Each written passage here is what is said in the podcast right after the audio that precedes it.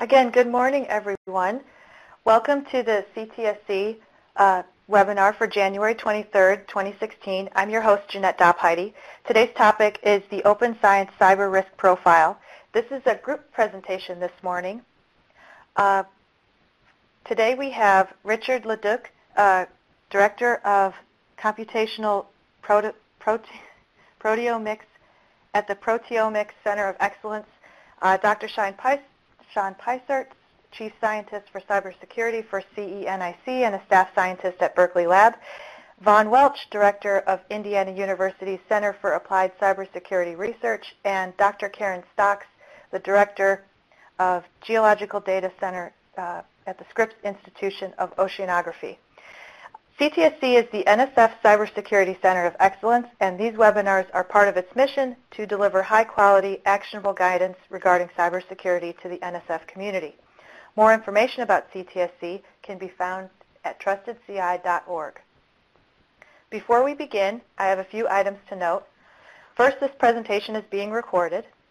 Second, participants are welcome to ask questions during the session using the chat box in the Adobe Connect window, which you may have already seen here. We will accept questions after the, at the end of the presentation as well. And with that, I will hand the microphone over to Dr. Karen Stocks. Welcome, Karen.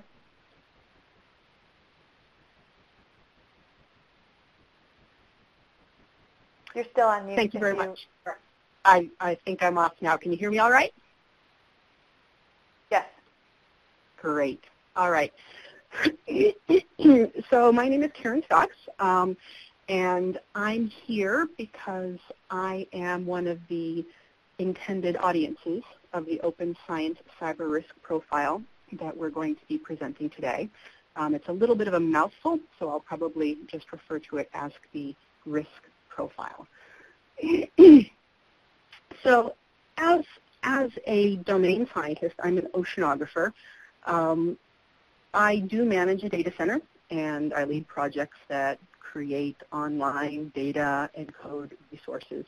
But I have no formal computer science training or IT training, and certainly no um, cybersecurity training. So I really got started in this field with the perspective that if it's open data, if it's open resources, there's really nothing to worry about from a cybersecurity perspective. Um, sure, you need to be, you know, be careful with your passwords and, and patch your systems. Um, but beyond that, there wasn't much that I needed to think about. Um, and I think I'm not atypical in, in that perspective. Um, but it is true that bad things do happen, and we'll talk a little bit more later about the kinds of bad things that happen. But even in open systems um, where the data are open, um, cybersecurity attacks can be a serious problem. In my case, um, I had a distributed denial of service attack that took my system out for about a week uh, a couple of years ago. Um, we got it back up, but that was a week in which my community couldn't get their work done, uh, and that was a problem. It's also a problem if um, your entire system is hijacked and uh, ransomed back to you for money. Um, it's a problem if you have sensors that are hooked up um, and somebody malicious gets in and starts to do bad things with them.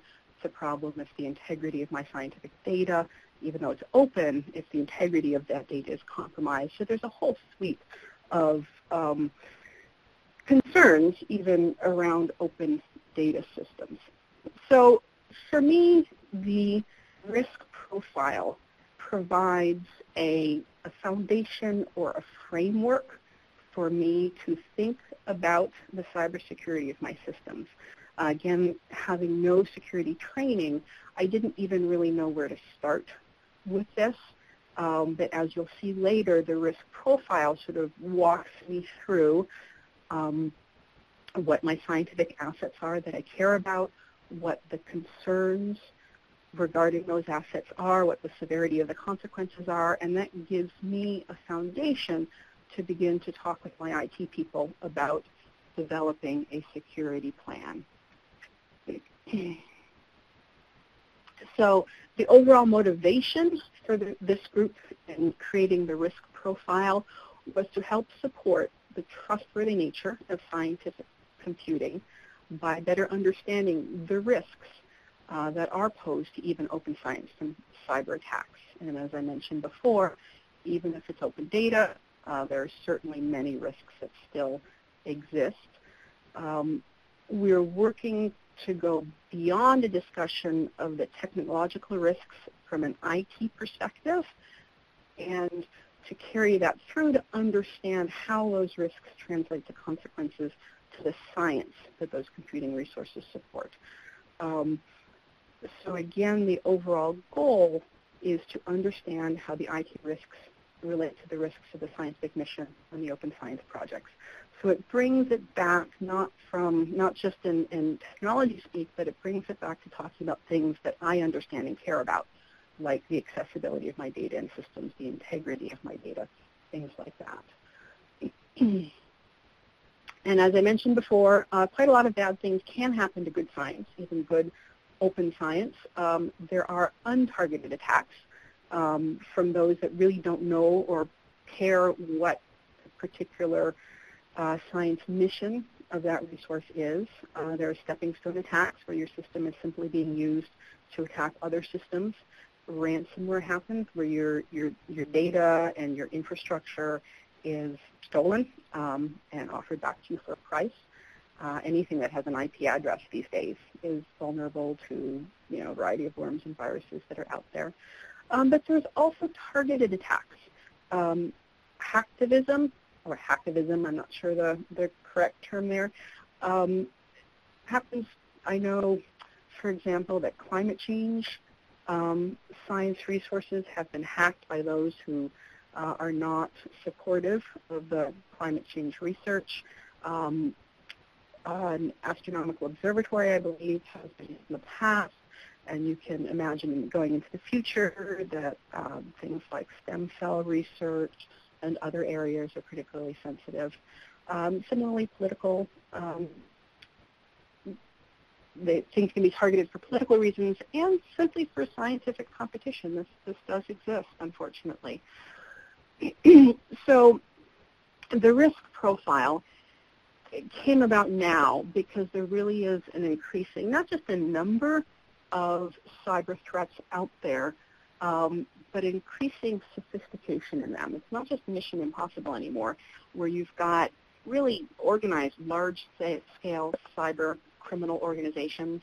You have state-sponsored hacking, and this has resulted in some really big uh, breaches. So Stuxnet um, impacted the Iranian nuclear program. That's pretty scary. Um, Office of Personnel Management lost data from for 20, something like 20 million people. Some of that information um, was supporting clearance, security clearances, so it was pretty deep and pretty personal. Um, last year, the Yahoo breach of 100, uh, excuse me, of 1 billion users. Um, so they're big, they're serious, they're organized. Uh, these examples are not from Open Science projects, but it's pretty plausible to see that Open Science may increasingly also be a target for these kinds of attacks, particularly as, as I mentioned, there are politically sensitive kinds of research being done um, and some pretty serious uh, privacy concerns around uh, genetic genomic data, um, urban data, things like that. So that gives a background for the motivation of the risk profile from a scientist's perspective. Um, I'm going to hand off now to Rich. Are you ready yep, to take over? You. Great. So uh, this is Rich LeDuc, and I'm going to present a couple of use cases. There happen to be two projects that I'm involved with. To give you an idea of what we're talking about when we're talking about open science, these are not the largest use cases nor the smallest. They're sort of just some median use cases. So the first is the Consortium for Top-Down Proteomics. The consortium uh, we're doing something called proteomics, and we're doing a particular flavor of that that's called top-down. And so the consortium is a group of 200 research labs across the world that are all doing researching or using this uh, this methodology, this top-down proteomics. We're all using very high-end mass spectrometers, primarily FTICR instruments and uh, the new Orbitrap. And we're trying to identify and characterize intact proteins in biological mixtures. And so the consortium does have a web presence. We have uh, this little cartoon of our uh, our site. We have this proteoform repository, whereas where con- when consortium members discover new proteoforms, whatever those are, they can upload them into this repository. This repository is then available to the world. The data, the mass data that supports the proteoforms are archived. We're providing a, uh, a uh, archive capabilities with IU, with Indiana University ScholarWorks, but then other, some researchers use their own archives, but we link out to that. So this is one, uh, one facility. It's currently hosted on virtual machines that are provided by Northwest, uh, Northwestern University. And then the other project is the National Resource for Translational and Developmental Proteomics. And this is an NIH-funded project that has a, we provide a national scale resource. So this is a resource to, uh, to researchers within the U.S. that want to do proteomics. We do tend to do primarily top-down. We have two satellite centers, one of which is the Magnet Lab in Florida, which is a large NSF-funded uh, facility, and they have a nice 21 Tesla research instrument down there. And then uh, there's another satellite center in Austin, Texas, and then we have other groups scattered around. I woke up this morning with a call from Rich, what are we going to do about Mayo Clinic, and they're looking for some data.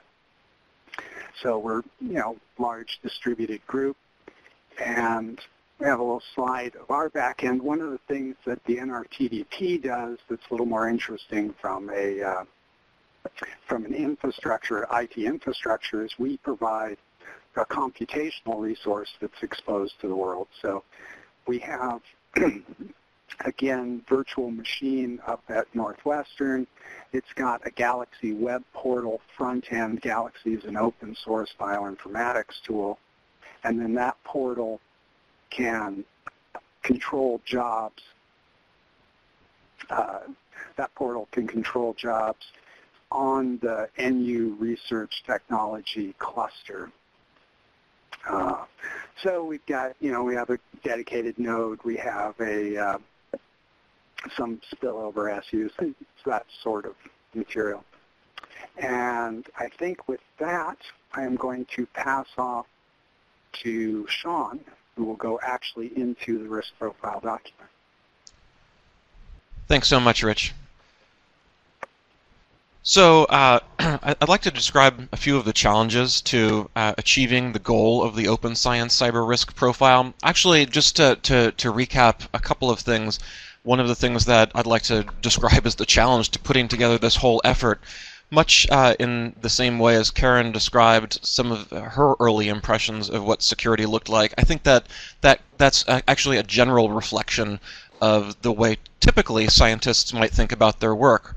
One of the things they might view it as is an impediment to getting science done. Oh, I've got to do all of these other things. A number of other things that, that might come up are the question of why would anyone target me? or why would I have anything that, that's worth manipulating or stealing? And uh, I think uh, it was through the, the uh, process of putting together this document that we really tried to help uh, the, the, the cybersecurity professionals and the scientists tried to work together to come up with under, ways to, to describe that in a way that made sense to both sides. The the cybersecurity professionals really understood the the ethos and vocabulary of the uh, of the domain scientists, and the domain scientists understood some of the issue, some of the uh, concerns that the cybersecurity professionals had, and that was actually that's uh, that's very much. Um, uh, one of the uh, it looks like the third bullet on this slide is cut off. I apologize for that, but that was very much one of the key challenges of this document was working ex extremely cross-domain, cross you know the, the in terms of uh, uh, the way that uh, uh, these two groups tend to think about what their priorities are. And um, that that was an important part of the discussion, and one that took quite a long time, in fact, to try and get past as we tried to understand where each other came from and where we uh, uh, where how we could describe things so that each other understood it, it, the important facets of, of the, the multiple domains. In addition to that, there are the simple challenges of the environments in which we work in.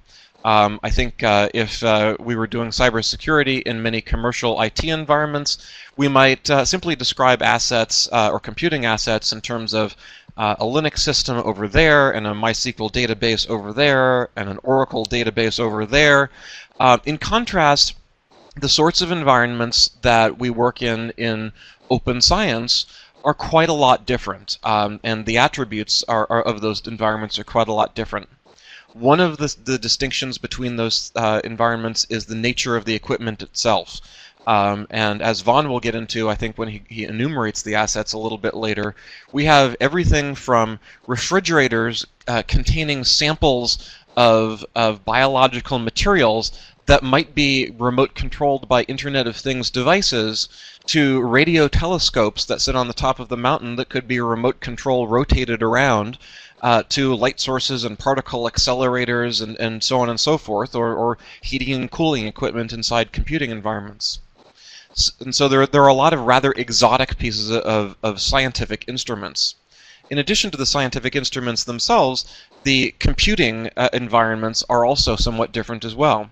On the surface, one might look at a high-performance computing machine and say, oh, that's just another a big Linux box with some high-speed interconnects and fast disks put together in, in a special purpose room. The reality is that there's a lot of very custom components within inside those those systems, and a lot of very custom software uh, written by uh, uh, in, in, some cases, vendors for custom hardware, and in some cases, domain scientists literally over decades who have written different types of application software to do, spe do specific things. And again, circling back to uh, the, uh, the, uh, the, the scientific uh, inter the controlled scientific assets as well, one of the things that comes out is that there are a lot of restrictions on the way that these devices can be updated as well much in the same way as if you've ever worked inside, say, a medical environment of some kind. The operating systems that run these systems are often quite old, often quite unpatchable, um, and and this is by design. You you have a, a, a, piece of scientific equipment that's designed to last for 20 or 30 years, and messing with the computing environment in a way that might uh, cause some sort of long-term disruption to the use of an extremely expensive asset is uh, is something that most scientists would wouldn't even dream of of uh, into, of messing with at all. Uh, there is the traditional approach of simply trying to firewall off those systems, but that carries risks as well. Hence, these challenges of trying to un- identify what those risks are to begin with. Um, and so th- those were um, those were things that uh, Von and I and the rest of the organizers and members of the working group, including Karen and Rich, spent uh, several months trying to understand a bit better in terms of what exactly those environments look like um, in, uh, in great detail. The last facet of this, much the, is, as well, is that uh, is the goal of, science, of cybersecurity in many of these environments as well although there are confidentiality risks in many cases, and um, I think Karen highlighted uh, a few of those up up front in terms of the idea that there could be some sort of personally identifying information, perhaps personal health information in some of these these uh, pieces of information. There can also be um, situations in which there is valuable intellectual property. Um, there are there can also be situations um, in which there is simply data that's embargoed uh, for a period of time. If one thinks about the uh, the experiments that take places in environments like um, astronomy, like uh, with some of the, the more, more, powerful radio telescopes in the world, like the LIGO experiments uh, last year that were examining gravitational waves, there's often a period of months and perhaps years of data gathering in which the raw data itself is not released, or perhaps even conclusions on the data until there's until some period of time passes or there's a consensus that the data should be released. As such, the data itself is not necessarily permanently uh, confidential. It's simply embargoed for a period of time uh, uh, before the, the scientists determine it's okay to release it. Uh, as such, there's a key distinction in terms of the confidentiality properties of data relating to open science that's quite different than the data in, in many sorts of commercial environments. On, in contrast, integrity very often reigns supreme here. The, the idea is that if we are doing some sort of scientific experiment that is uh, uh for, for which some sort of phenomenon uh, occurs frequently or is detected infrequently, it's extremely important that uh, that we capture that, exper- that the results of the, the experiment the first time around and uh, and don't accidentally miss that. If there's uh, a, a, a, radio telescope pointing up into the sky and a new supernova appears uh, in the field of view, we want that to capture the super, supernova as, as it is appearing uh, as it begins to appear, not after it's been start to, started to appear several minutes or hours later, perhaps. Um, and uh, and like, like, likewise as well, there's an emphasis on open, distributed, and collaborative uh, communities as well that is also quite distinct from many commercial environments as well. If you think about many of the computing environments, uh, or particularly the high-performance computing environments that exist in the world, you can imagine the the uh, difficulty and challenge that might be associated with maintaining uh, with authentication in such environments, for example? How do you distribute 5,000 multi-factor authentication tokens to users around the world who you've never seen before? How do you how do you work out uh, a situation in which you can have multiple kinds of Nobel Prize winning science occurring on the same high performance computing facility and yet not have potential scientific competitors interfering with each other's work in some fashion? Uh, the, the, the, the sorts of kind of, of issues uh, like this go on and on, in fact, as well. And of course, uh, uh if one looks at medical environments, again, just to use that example, um, in, in my own environment uh, within the University of California, there's been a recent initiative in which we, we are connecting all of our different um, electronic health records. one of the challenges in this in such an environment is uh, that there tends to be a great deal of proprietariness about one's information. And in, in, in, addition, even if one is running the same electronic health record system, there tends to be a great deal of concern about um, uh, whether the systems are, in fact, even if they're the same, are, are interoperable due to configuration differences. And so it, it's, it's this very open in principle, uh, but uh, very um, uh, very closed in, in other ways sorts of environments where one is when one sort of recognizes that one has international collaborators and yet one tends to as a scientist not necessarily have the perspective that the entire internet is, is a, able to reach their systems.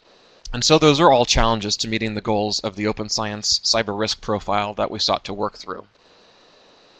The approach that we uh, we sought to take in this environment was to essentially try to start to enumer enumerate all of the different types of common scientific assets and the information technology risks that were associated with each of them.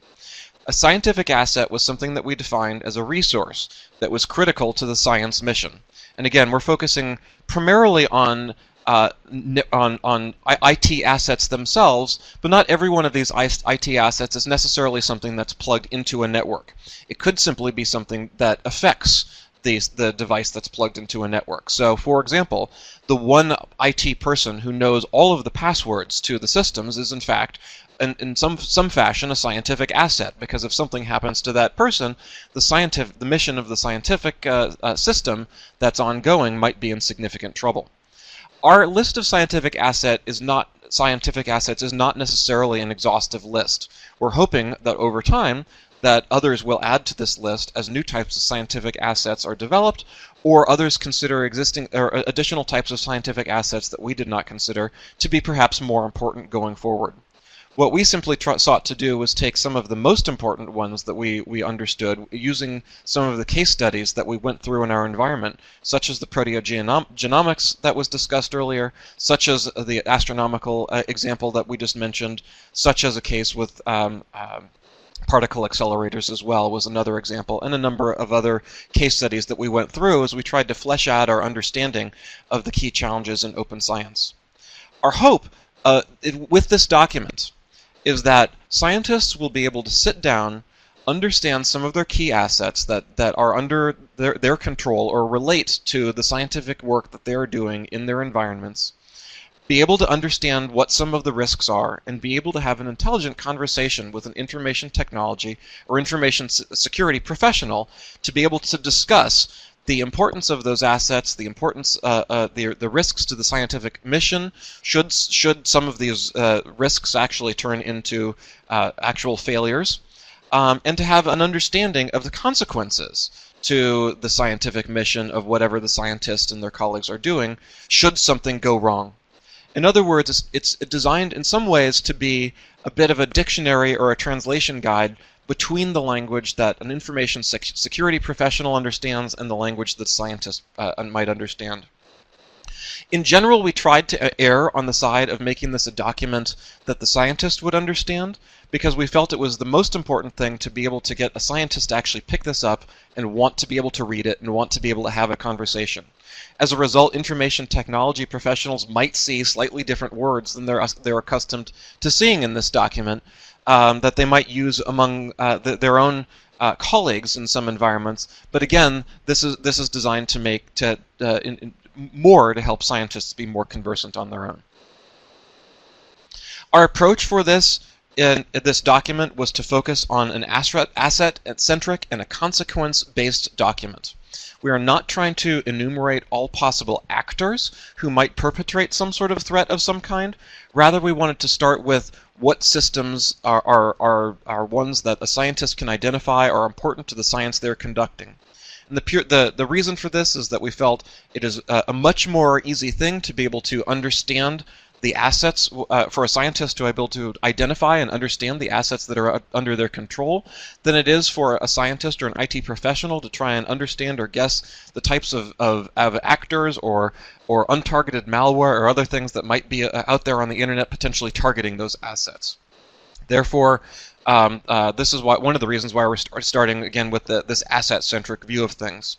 And the reason we are understanding it a consequence-based view of things as well is that in addition to understanding the asset, we wanted to essentially understand if something goes wrong, what is the consequence of that to science?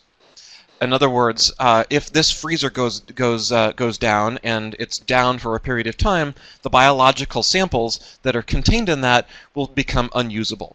Or if this radio telescope turns to another portion of the sky, we will miss this supernova taking place or if these detectors are taken offline in this particle accelerator, we might miss the collisions that are taking place, and it will be another six months before we can reproduce the same kind of environment. Those are the sort of sorts of consequences that we took we tried to, to focus on.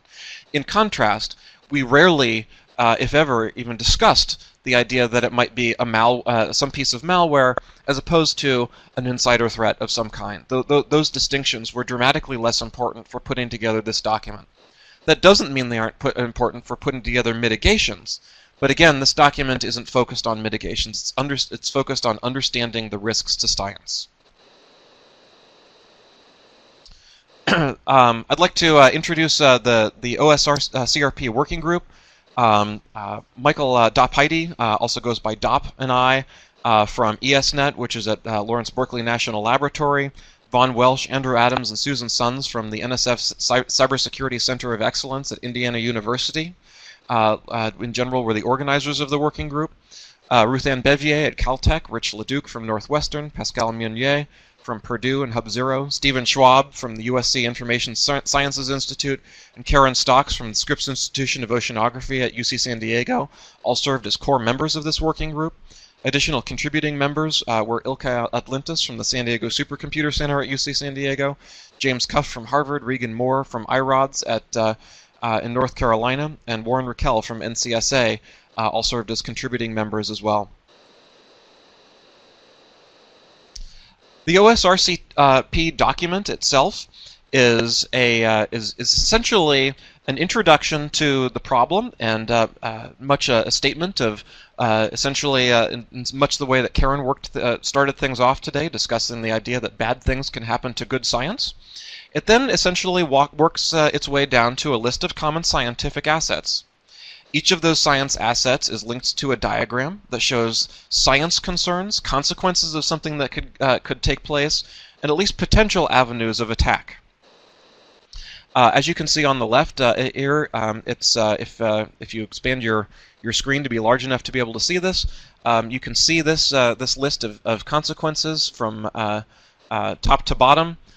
essentially, if again because we were focusing on the bad thing that could happen to the science, um, there there might be some sort of consequence um, uh, or there, there might be some sort of concern in which there be, might be a device that was uh, inaccessible. It might have been due to some sort of uh, equipment uh, uh, that was uh, malfunctioning, or equipment that was damaged, or a misconfiguration, or a denial of service attack, or an unauthorized user. And these are a, a number of things that we tried to enumerate to a certain extent, but are not exhaustive. But certainly, at, at the end of the day, um, the idea that should the device not be performing as as expected, um, or uh, the device might be inaccessible of some kind, that uh, there might be a variety of different consequences to that. Now, th this particular asset that we're focusing on is servers. We we didn't dive as deep as, as deep into consequence because it, it depends a bit on exactly the type of the data type. But if you can see on the right, we listed numerous different types of data, and there there are different concerns and con consequences for each one of those data types depending on what it is. Is it purely public data? Is it embargoed data, uh, which is going to be released after a period of time? Is it internal data, uh, which is to say that it's data that's never intended to be released, um, either because it, it's simply not documented well enough or, or it's really main, intended to be made private or, or whatever it happens to be? Is it documentation of some kind? Uh, so it's it's not actually configuration or, or data. It simply describes how a system is supposed to be work supposed to work or how data is supposed to be interpreted, and and so on. Again, we also uh, included facility assets, and I think facility assets were something that were that might be uh, commonly overlooked both by cybersecurity professionals as well as by scientists, but they are certainly extremely important parts of many scientific missions. Likewise, there are a huge number of system and hardware assets. On the surface, it might seem simply that we might have some sort of web portal in, in the front end, a database in the back end, and an operating system. The reality uh, is that there are numerous kinds of system, hardware, and software assets, each having their own distinctive cybersecurity uh, risks that are associated with them and potential mitigations um, that might go along with, uh, with, with securing those assets. And so we felt it uh, quite important to identify all of those separately. Again, the most important part of these these assets uh, that we felt was to was two things. First, to help identify scientists to begin with that uh, each one of these things and potentially more that we didn't list that might be added to this list in the future by others are important things that they need to think about and consider. And second, to understand uh, uh, the, the different sorts of concerns until in terms of the things that could go wrong with those assets and the consequences if, if something did happen to those assets as well.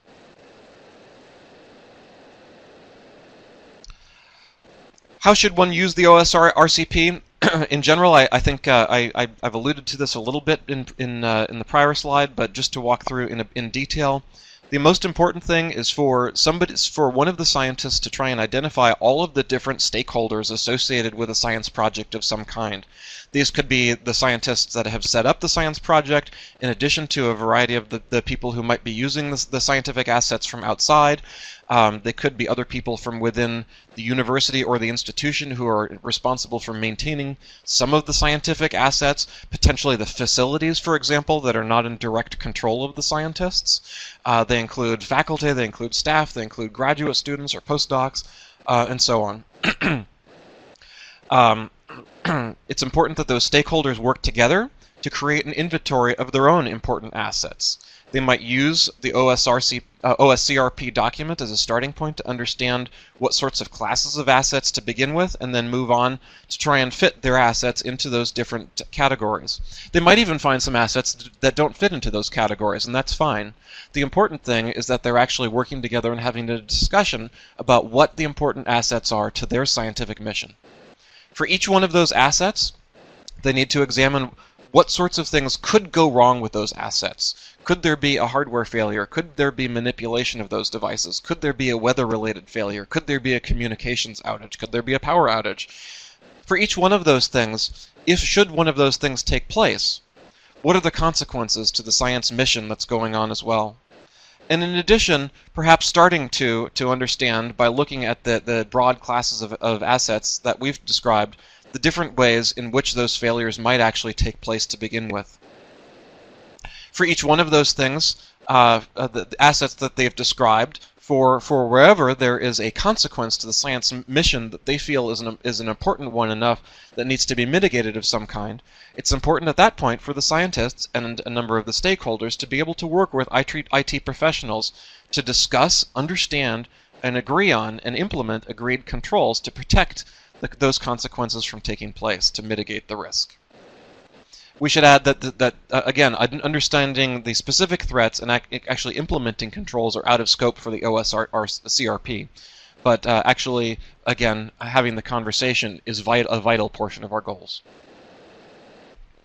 So just to give uh, a specific example, consider some uh, embargoed data, much in the same way as I described earlier. Should an, a oceanographic expedition go out for a six-month period of time, and there might be another 18-month period for which the scientists would have a chance to to discuss to examine the data before it might be publicly released.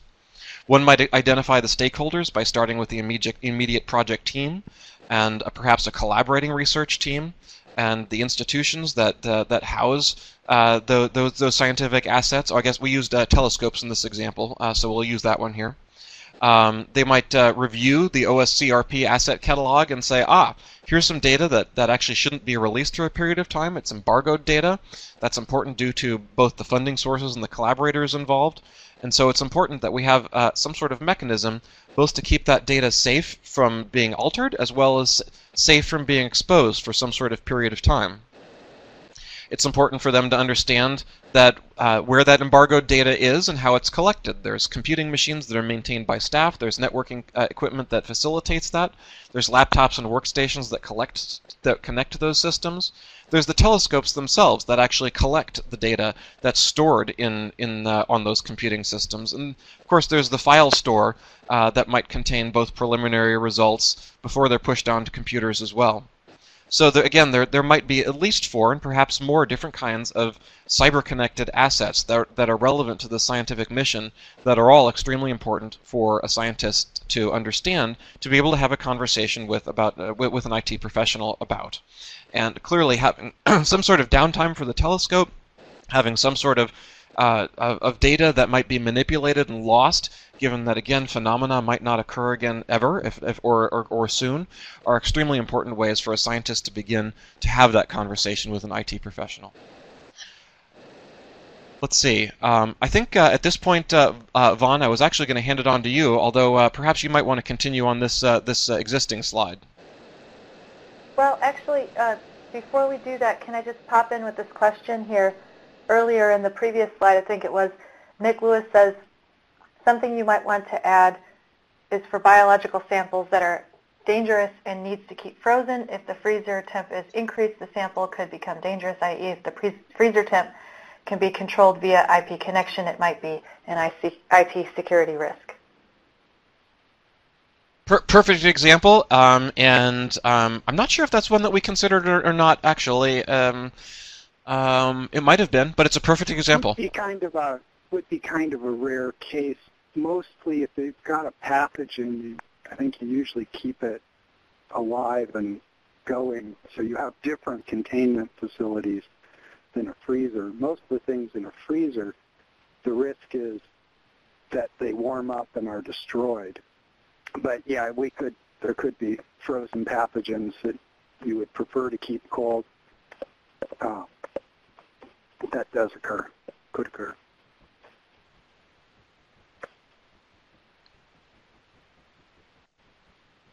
Okay, Von, uh, I'll hand it off to you at this point.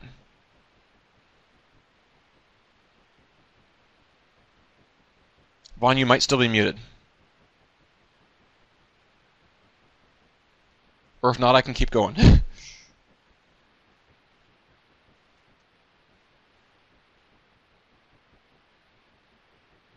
Okay, I'll keep going.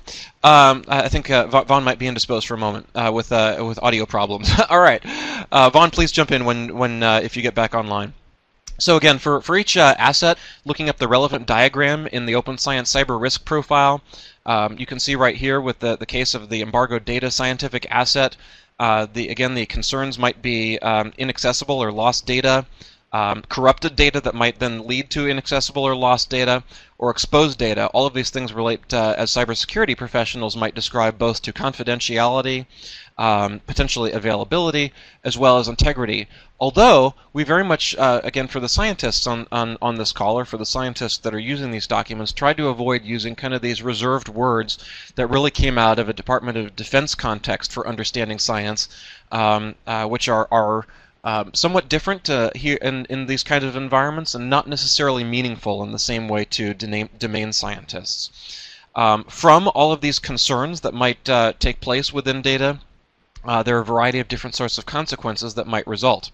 Uh, this might include um, uh, if there were uh, were data were, were some sort of scientific data that were lost or corrupted uh, or inaccessible that were reproducible, one might simply have to take the time to reproduce it, um, and uh, and that simply might be very costly, and it could range from uh, rerunning an experiment overnight to recalibrating an experiment over weeks or months um, uh, of some kind there might be some sort of experiment that, that simply may not be reproducible. Again, it's some sort of phenomena that that uh, um, that simply isn't going to take place again in the same way uh, in the future, and so therefore it's simply a phenomena that we're not going to understand anytime in the near future.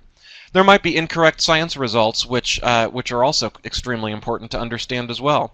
One of the important things for, for science is understanding all of the different variables uh, as one is setting up an experiment, uh, so that one can try and reduce, ideally, to a single variable as one is, is running experiments and has controls around all of the other sorts of uh, uh, knobs that one might turn in, an, in a different uh, environment of some kind.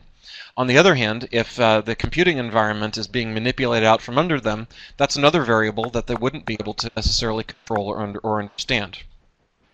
As a result, um, uh, incorrect science results is, is yet another consequence of corrupted data that we felt was extremely important to indicate to scientists as well so they could have that conversation with IT professionals too. Reputation uh, could be as important uh, as, as incorrect results. Uh, it, this, this, is something that I'm not sure all of us considered when we began this this process, but uh, it is the case that very often scientists simply get one shot to expo- to describe their results in, in some sort of way that might be uh, um, understood and um, and and gain popularity or, or gain some sort of public knowledge or attention. Um, if those results are incorrect the first time around, will they uh, uh, cause some sort of embarrassment to the scientist that might make the results less likely to be understood or accepted in the future. Oh, Von, I think you're back on. Would you like to con continue with this slide? Yeah, hi, Sean. Can folks hear me now? Yes, you're on. Okay, good. Thank you. All right, well, thank you, Sean. I think you've done a, you've pretty much covered this slide here, and the, the one perspective that I will just add before, you know, moving on is if you just look quickly at the, the diagram here, and if you think of this as a bridge, you kind of have the, the scientist side of things, the consequences on the top, and then as you move down from those consequences, you end up with the more IT uh, infosec-centric on the avenues. So one can think of this as a map starting from the scientist perspective and moving down uh, to what's in critical for doing the, the mitigations. And actually as part of this with sitting with the stakeholders and starting at the top, the consequences side, so as you're sitting down with the stakeholders, the PIs, the scientists or whatever, is having that conversation them at this point with which of the consequences at the top are most important. And so this can be a case of walking through them and figuring out, you know, corrupted data may be really critical. You may find some things that in the context of a particular project are not so important, and you can actually then sort of remove those uh, from the diagram, and so you may find that concerns then even drop off your list if you remove all the consequences of, of particular importance, or you may find consequences that uh, our document hasn't thought of, right? So you think about, you know, something like that Nick brought up, you may be something that you can add to it. You know, these are meant to be fairly generic, and so they're, they're, they're starting points. And so then as you know, we get down for this particular example, we've crossed off uh, the fact that you know it's impossible to uh, to reproduce data. So consequences, some of these consequences get down, and then data exposure here gets uh, gets added as as an example as we move move through. And so now by having this mapping down, you can look at the avenue attack. So one comment to add here is as you look at the avenue of attack, you can see a, a set of um, some of the, the avenues of attack may suggest new assets that you want to go look about. So from the scientist's perspective, they may not see the importance of a server, per, for example, but as you look and you see how the, the consequences flow down uh, from a particular, through a concern, you can see how the server, for example, fit in with the scientific asset. So it's not a scientific asset per se from the scientist's perspective, but now you see that. So you may add assets as you go through this process and hence add, bring in other parts of the risk profile into the equation. So this is just drilling down uh, on one of the particular assets that was drilled down, and it may add additional assets to the list. So then the next step, hey, step five. Sorry, Von. Uh, can I Yeah. just pop in for a second?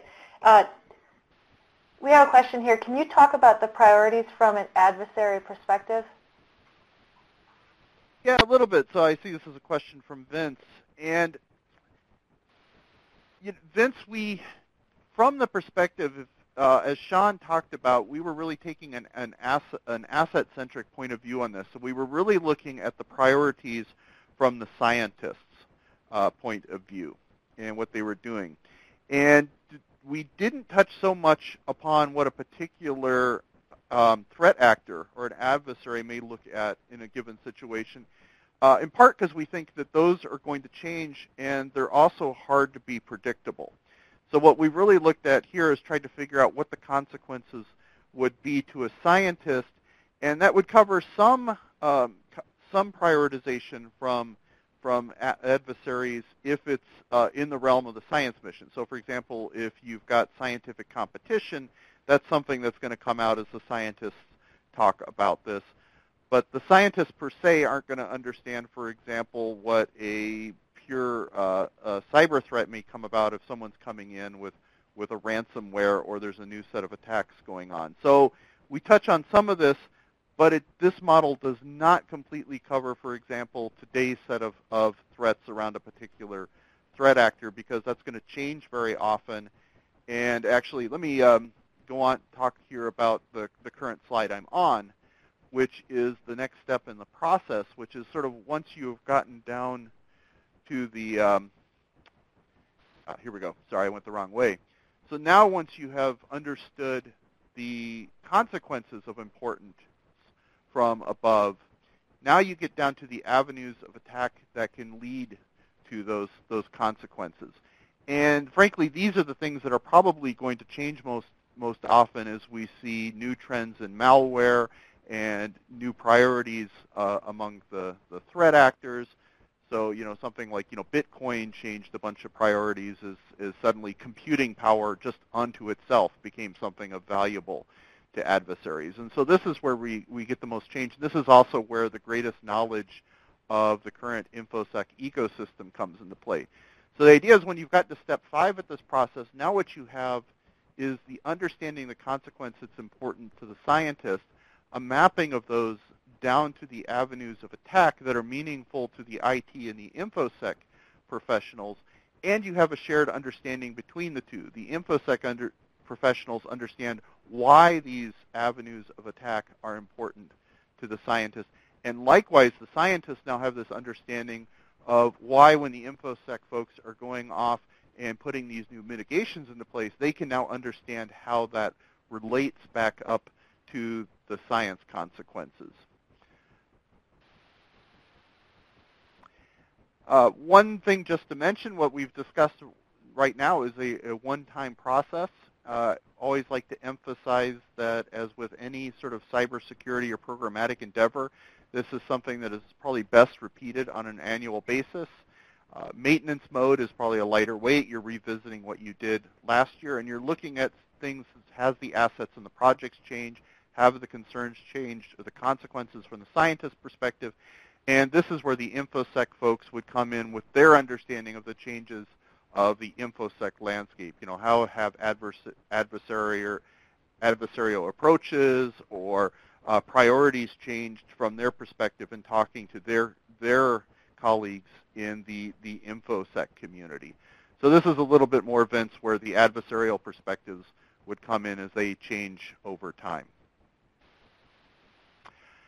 And mentioning about that and talking about this is, as a, a living document, so one of the things that we recognized is that what we have here is a good set of generic assets, consequences, and concerns. We are certain we do not cover uh, the entire scientific ecosystem. And hence, we very much intend this to be a living document. And we actually followed some, uh, some process being used by uh, NIST, the National Institute of uh, Standards and Technologies right now, and we put it up using Markdown on GitHub.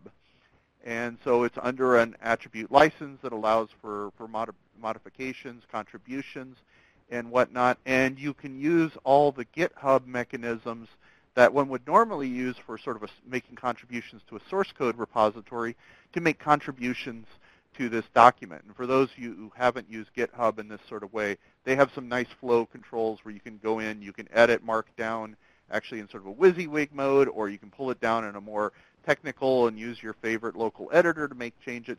But then you can do this process where you can very easily make suggestions to the document, and the maintainers can look at those and with just a couple clicks incorporate them into the into the document. And we actually have a whole section in the document about how you can go about uh, making these contributions. We do plan on, on making a snapshot, a version 1.0 on February 10th, rolling up all the suggestions we have at that point. That certainly won't be the end of things. We just think it's really valuable to, to put a 1.0 out there that, that people can clearly reference at that point. And then our plan is to revisit roughly quarterly and I admit this is sort of a guess right now. It depends on the, the, the rate of flow we get in from the community. If we get lots of contributions, may do it more often. But, but keep this going, and our, our vision here is really a document that the community can contribute to, and we may even bring additional people on as, as moderators and whatnot as we go forward. So in, in conclusion, to wrap up here and give us a little more time for, for questions, you know, the overall goal here is to help ensure the trustworthy nature of science, and we've chosen this particular approach here of the asset-centric approach with the hope that we will speak more to the science by starting with assets and consequences that are more meaningful to them, and then providing a map from those things down to the technical and infosec risks to help bridge the communication uh, between those communities. As, as, my colleagues have sort of mentioned, we realized that in the working group on this, what we were really trying to do was to bridge the language uh, between those, those two communities. And as I've mentioned, we really welcome uh, feedback and contributions on the document. And I, I, believe we've set up a pretty good mechanism uh, to do so. Uh, so finally, as you've all been waiting for on the edge of your seat, uh, here is the, the URL to the document itself hosted on, on GitHub, and that takes you to the, the clean markup version that's, that's, that's readable. And you can see below are uh, a link to putting issues, and you'll find a link to the document itself to the GitHub repository so you can actually get at the source. Uh, for updates in the document as we, we do things, I encourage everyone to follow the, uh, the Trusted CI blog. And amongst other news, we will have updates of the document, or of course we have the, uh, the CTSC uh, email list. And finally, just on behalf of the organizers, I want to thank, you know, particularly Rich and Karen who joined us here today, but the other members of the working group that, that Sean uh, has already uh, mentioned. And then I'll just add at the very bottom of this slide, we invited a number of folks from the, the science community to come give their perspectives on risks. Uh, you know, obviously some of these folks have experiences in various projects. They gave personal accounts, which were very interesting and helped the, uh, the group uh, form their opinions as they went on. So I also want to thank uh, Tanya, Matt, Fred, and, and Alex for their presentations to the group. And then finally, a set of acknowledgments, a uh, number of agencies who, who funded the various working group members. And we just want to thank, thank all of them. And, and you know. So with that, uh, Jeannette, I think I will uh, uh, pass it back to you. And, and Vince, welcome to see if I, I answered your question well enough. Great, thank you. Uh, so we're open for questions. I just want to note that all the links that Von posted on that one slide, two slides ago, I just copied it and posted it here. It's actually clickable in this format in the chat, so that's easier for you guys to grab it. Um, thank you all for participating, and we'll take questions. And while people are typing, I just want to go over a couple of issues or updates. Uh, first, to view presentations, to join the Discuss mailing list, the announcements mailing list, or submit requests to present, please visit us at trustedci.org slash webinars. Our next webinar is February 27th at 11 a.m. Eastern Time. The topic is Cybersecurity Program for Small Projects, and our presenters are CTSC's very own Craig Jackson, Susan Sons, and Bob Cowles. For more information on upcoming webinars, to, to view the rest, to, to view previous webinars, just co go and visit us at the trustedci.org slash webinars. And looks like, Craig, we have our first question from Craig. Uh, if the primary audience is scientists, how are you getting it socialized to them?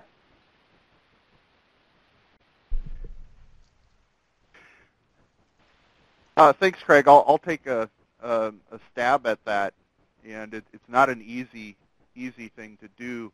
Uh, you know, I was out at the AGU meeting last week and had an opportunity to, to mention uh, this work there. And really the, uh, the, the short answer to your question is it's just sort of beating the pavement and trying to find opportunities uh, to get out amongst the scientists. And our hope is as we get uh, a few early success stories in the community, there's sort of nothing better than hearing from the peers. So, you know, hope to uh, to have some uh, some some scientists sharing it amongst themselves, which is I think is as effective as you can get, certainly compared to you know having us as IT folks try to go you know sell them on this great thing. Hopefully they'll hear it from each other. And I'm trying to remember, just to add to that, Von. I, think we had at least somewhere between six and eight case studies that we really uh, we really looked at and had the scientists uh, from those particular domains presenting those case studies. And our, our, hope is to continue to go back to those scientists and, and uh, help work with them to evangelize this within their own communities as well. So at least we can try and start with uh, our own case studies to, to bootstrap this process. And I see, Jeannette, you've mentioned a, a survey in the comments. Do you want to give folks a little context about that? Yes, thank you. I forgot to mention we have a survey, so please uh, take an opportunity to give us some feedback, and also we are eagerly accepting suggestions for topics or presenters, and that that's included in the survey. So does anybody else have any questions? Please type in the chat box.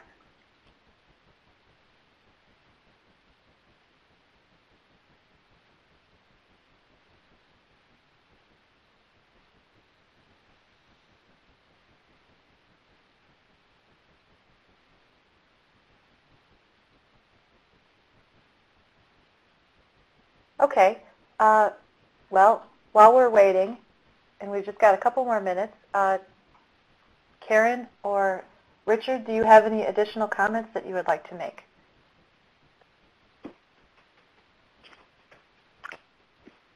Probably. um, now, I think this is an interesting document. I've certainly been enjoyed working on this project. Um, and I know that I, you know, I live in that world where I have no dedicated cybersecurity support. I have no one whose job it is to do this. I basically have a bunch of computer programmers and scientists, bioinformaticians, and we have to kind of figure it out as we go. And so I think there is a need for this sort of project in the community. Um, and as that uh, question came up about socializing, and I'm thinking, you know, what we need to do is probably start writing some letters to the editors in prominent journals just to let them know that this is out there, and I think we could get some traction that way. Because I think there are a lot of other people like me who are interested in this. And I'll shut up now.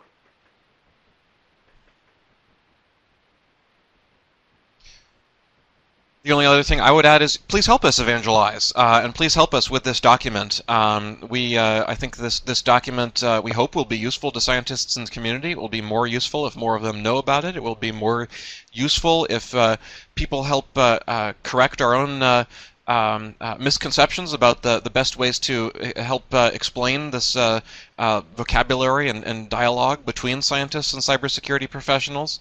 Um, and uh, so we would uh, uh, uh, appreciate any inputs. I should add to Von's comment earlier about uh, submitting questions, comments, or changes via GitHub. We've actually already had quite a lot of those since uh, an initial draft was released of this uh, uh last fall, and uh, if there's any additional ones, we, we welcome those.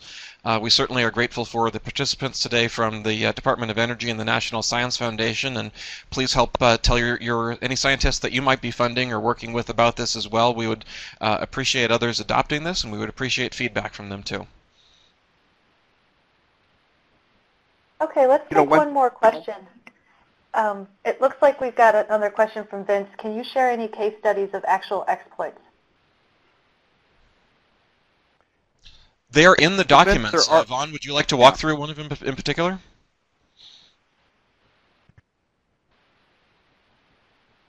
Uh, I was about to say they're in the document. Let me. Uh, it'll take me a second here to bring that up. You know why I'm doing that. Let me also just in terms of the socialization, uh, Rich's comment actually reminded me that uh, we are we're working on a couple articles for scientific computing and science science node about this. So that's another way we're we're working on disseminating it.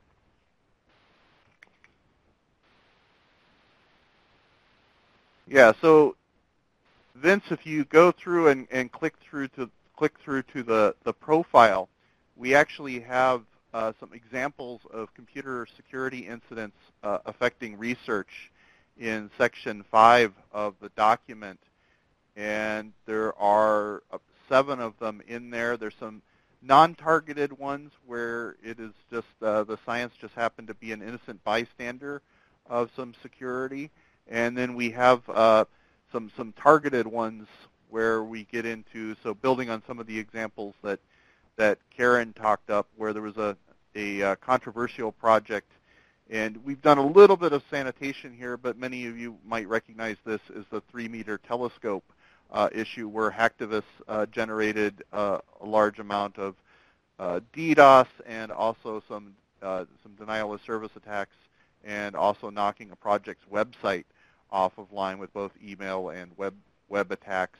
And then also the, the climate scientist research group hacked by protesters uh, is number seven in there.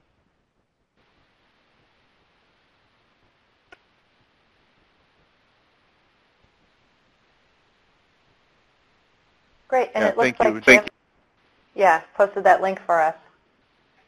Um, and we got one more question coming in.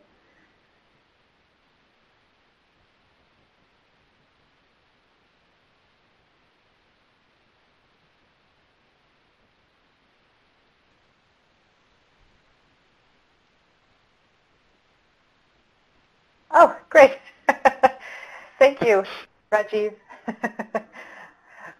okay, well, uh, I think I think we're ready to wrap up. Uh, Von, Sean, uh, Karen, uh, Richard, thank you so much for uh, coming and presenting the uh, cyber risk profile. and with that, I'll just let Von give the last words. I just want to thank everybody who, who showed up today to listen to this, and uh, hopefully we'll go out and, and talk about it and or give us some feedback on this. And really appreciate your your time and attention to what I think is a is a very important uh, matter for the scientific community. And the only thing I'll, I'll add, uh, Von just reminded me, we are actually uh, also working on uh, an article that will go out in, um, is it IEEE Scientific Computing uh, uh, magazine? Is that coming out uh, fairly soon, I think, Von? And also Science Node, which is an, um, I believe, online science publication, is also working on an article related to this as well. Um, and we will, I think, be distributing information on that soon, but you might want to keep an eye out for that too. Oh, Richard. And, uh, uh, yes. Oh, Jeannette. Sorry, go ahead, Von. Oh, Richard just wanted to make sure that this talk is available to the public. Yes, I post the recording of this presentation after it's uh, done. Thanks. Sure. Von, did you want to say something? Uh, no, Jeannette, I think uh, my thanks just thanks to everyone again, and thank you for uh, for being our MC. All right, great. Well, with that, I will close the meeting. Everybody have a great day.